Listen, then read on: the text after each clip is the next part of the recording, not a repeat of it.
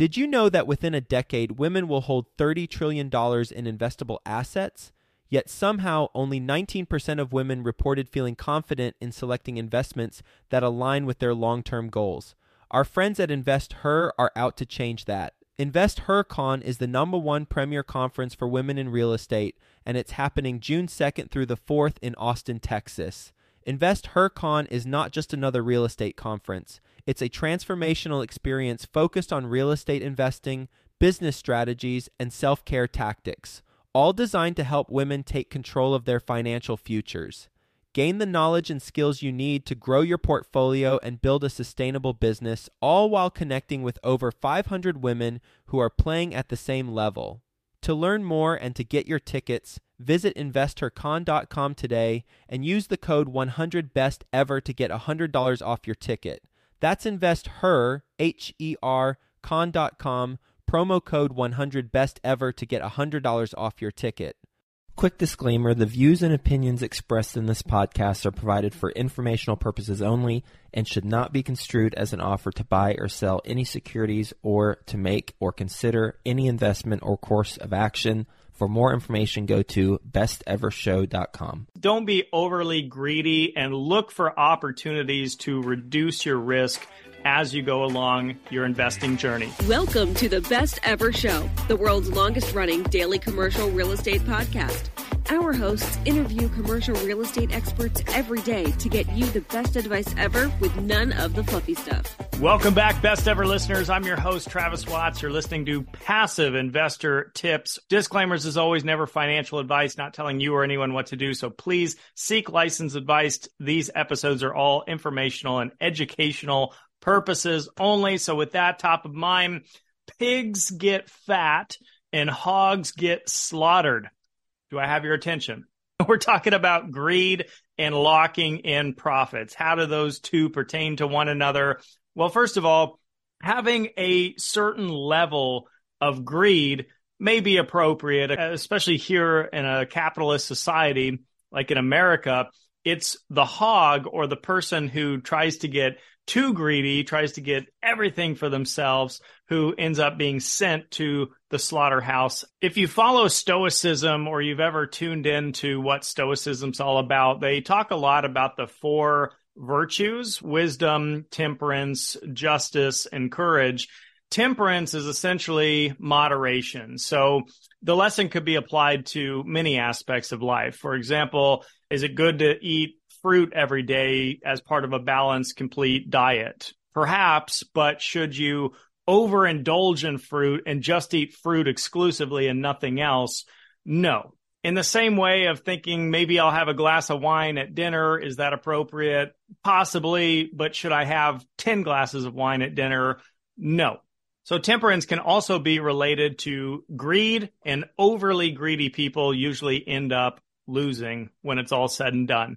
I remember years ago, I was doing this investment. It was a non real estate deal, but it was private equity and it was a fund. And I remember looking at the pro forma and the projections, and they were projecting about a 20% plus annualized cash on cash return right out of the gate starting in year number one. And I got to admit, I got a little greedy and I thought, wow, that is extremely strong cash flow. I'm not getting that in my multifamily investments or my brokerage account or these ATM machines or anything else I'm doing, this is a really, really, really good opportunity for me to get a lot of cash flow.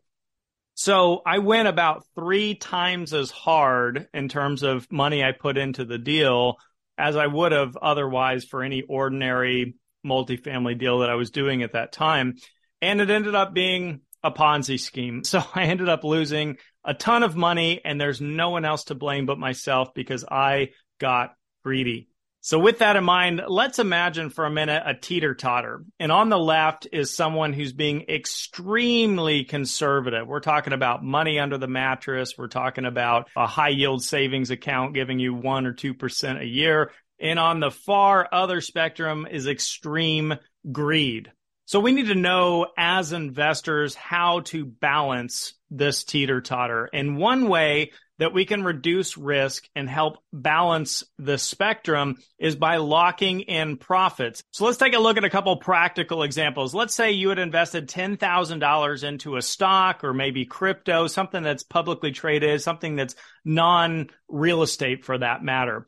So the most risk that you're ever taking is when you make that initial investment because you have not received any form of distributions or cash flow or dividends or passive income, if you will, or any equity upside gains. So 100% of your investment at that very moment is at risk. So now let's say that your stock or your crypto investment over time, I don't know, use a couple years as an example. Let's say it doubles in value. You'd put in 10 grand. Now it's worth approximately 20,000. This now becomes your opportunity to balance the teeter totter and to lock in profits and to take a little risk off the table. So using those two examples, you would have a couple choices here. You could sell half of your shares or half of your holdings because that effectively puts your initial investment of 10,000 back into your pocket. And then you could just let the rest ride. If it goes up it goes up. If it goes down it goes down. But you're not really taking any risk at this point because you got your initial investment back. The other thing you could do is set a stop loss order and it essentially just sets an automatic sell at a specified price point. So you could either say these shares are now worth $20 a share when they used to be 10. I'm going to set a stop loss at 10 and that way you can keep riding the wave of euphoria and if it goes up and up forever, you're good. Or if it comes all the way back down to 10, it'll automatically sell out and you effectively have your money returned to you We'll get back to the show, but first, some sponsors I'm confident you'll find value in learning more about. Are you a real estate investor looking to break into the multifamily investing space? Have you heard of MFIN Con happening in Charlotte, North Carolina, June 12th through the 14th? The Multifamily Investor Nation Convention is a place to learn from over 60 high level apartment investors while networking with more than 700 additional investors. If that's not enough for you, A Rod, yep, Alex Rodriguez, 12 time Major League Baseball All Star with over $700 million of commercial real estate assets, will be live and in person speaking at the event. Also speaking is the one and only Dr. Robert Cialdini, the godfather of influence and the award winning author. I personally love his books. So be sure to secure your tickets to this live in person event before they're gone. Go to mfincon.com for more details. Sponsorship opportunities are also available. Visit mfincon.com today. Use the promo code best ever to get $200 off your tickets. That's mfincon.com. I won't get in the weeds of it, but you can do trailing stop losses that trail the current price by a certain percentage. You could say if this falls five or 10%, then sell everything I want out. And then you would lock in your profits at that point. And now looking at an example of real estate, let's say that the real estate you invested in has now doubled in price over a series of years you could either refinance and put a new loan on the property at the new valuation and maybe be able to extract or return your initial investment, which would be awesome. And again, taking your risk off the table.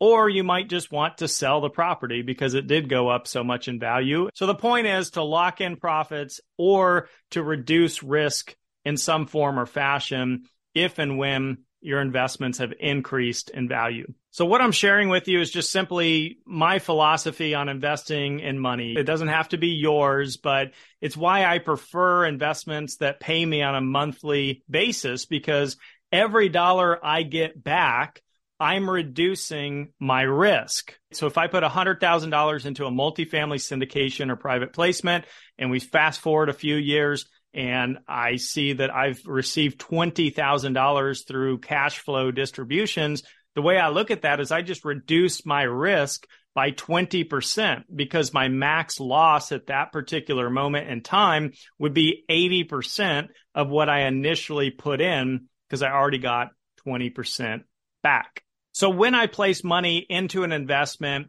my main concern, aside from capital preservation and not losing my money that I put into the deal, is how soon or quickly do I get my initial investment back? And this is also why I don't personally invest in new development real estate projects, whether that be syndication or anything else. There's nothing inherently wrong with that business model, but it's a higher risk profile that I'm not comfortable with because I have to put up, say, a hundred grand in that example of a syndication.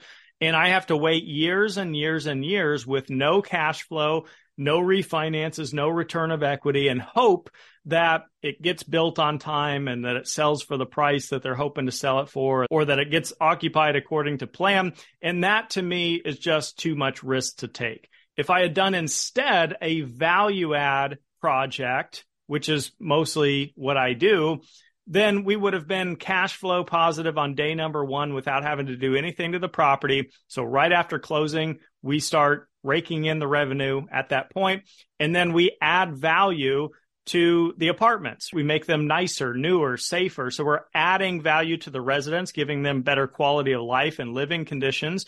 And we're adding value to the property, making it look nicer and newer. And we're adding value to investors by being able to raise the rents after we complete renovations, which helps put more money in the pockets of the investors. So with all of this in mind, the key takeaways here is don't be overly greedy and look for opportunities to reduce your risk as you go along your investing journey. Thank you guys so much for tuning in. As always, I'm Travis Watts. You're listening to Passive Investor Tips right here on Best Ever. Like, comment, subscribe. I love hearing from you guys.